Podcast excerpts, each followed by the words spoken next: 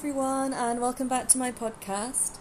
So, I titled this episode um, Craving Validation Like a Child, and I'd say that that is the most accurate description of myself as a person, but more so of my current journey into kind of entrepreneurship and starting a business because uh, customer validation and validating your problem they're the cornerstones um, of the business. If you've got it wrong, it's not going to work, or you're going to make life difficult for yourself, and you'll end up going on a wild goose chase, thinking that you're creating something really great when actually you're just massaging your own ego and feeling really intelligent without it really um, having a fit in the market.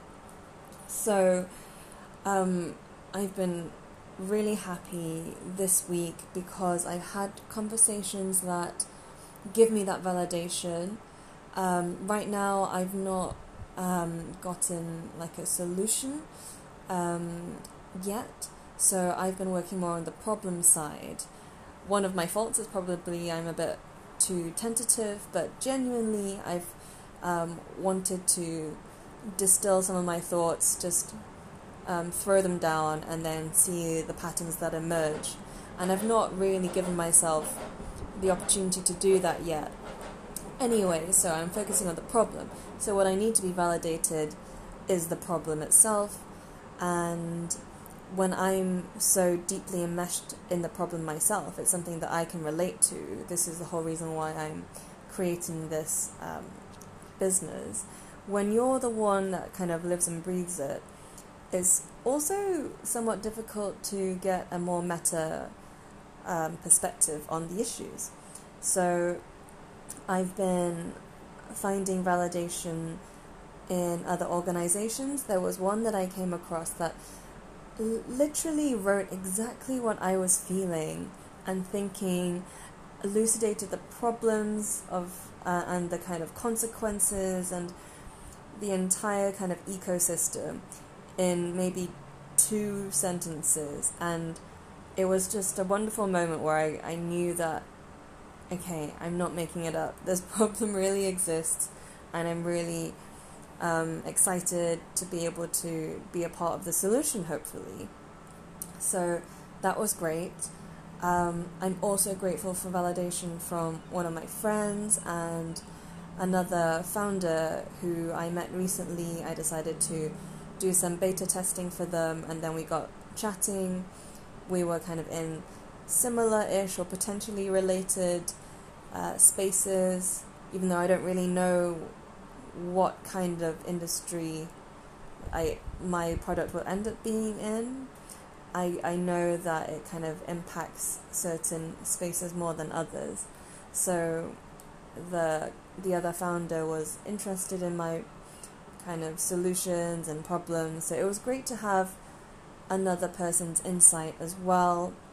And these are people who have no obligation to tell you anything but their honest opinion.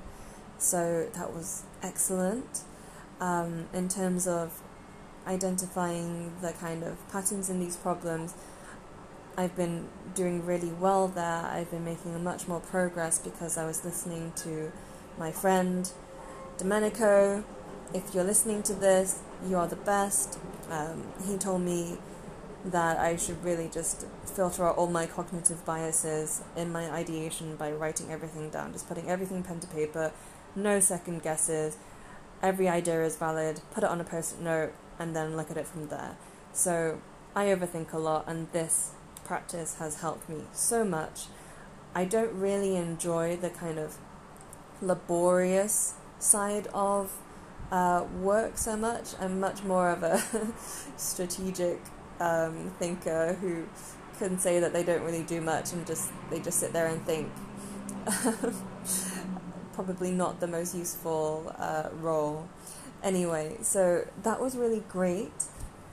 And my friend also helped me get tickets to the Web Summit in Lisbon, so I'm extremely excited to have been able to get tickets for that for free.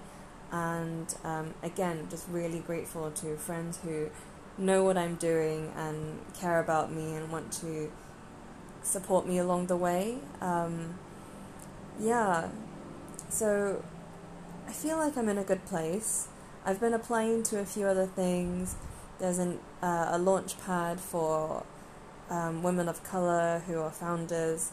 So I'm going to have a call and see whether or not I want to be part of this program that gives you a bit of um, coaching along the way. There's a cost that comes with it, so I will need to assess whether or not it is the right fit for me. There are some other incubator courses that I was looking at, but I'll have to see whether or not it's right for me again. Um, some of them are targeted for people at different stages, and yeah, I'll just need to think about it. But in theory, I feel like I have a maybe a more methodical and less emotional assessment of my progress. And I think that's the hard part. I know the kind of journey that I'm on, the life cycle of this ideation, and there is definitely progress. How many times can I say progress? I think there's progress. And in terms of my lifestyle, I feel like I am trying to create the lifestyle that I want my business to afford me when it's finally up and running. So I'm trying to not burn out every day. I've been aiming to sleep for at least seven and a half hours every day, and I'm now trying to be a bit more mindful of my nutrition and activity levels as well. So everything in its own time. Everything is going to be well, and I think I'll leave the podcast here. I'll check back soon, but thank you so much for listening, and yeah, speak to you soon. Bye.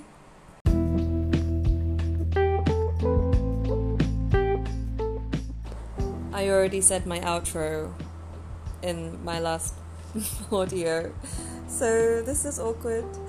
Anyway, I hope you have a great week ahead, and I'll speak to you soon. Bye.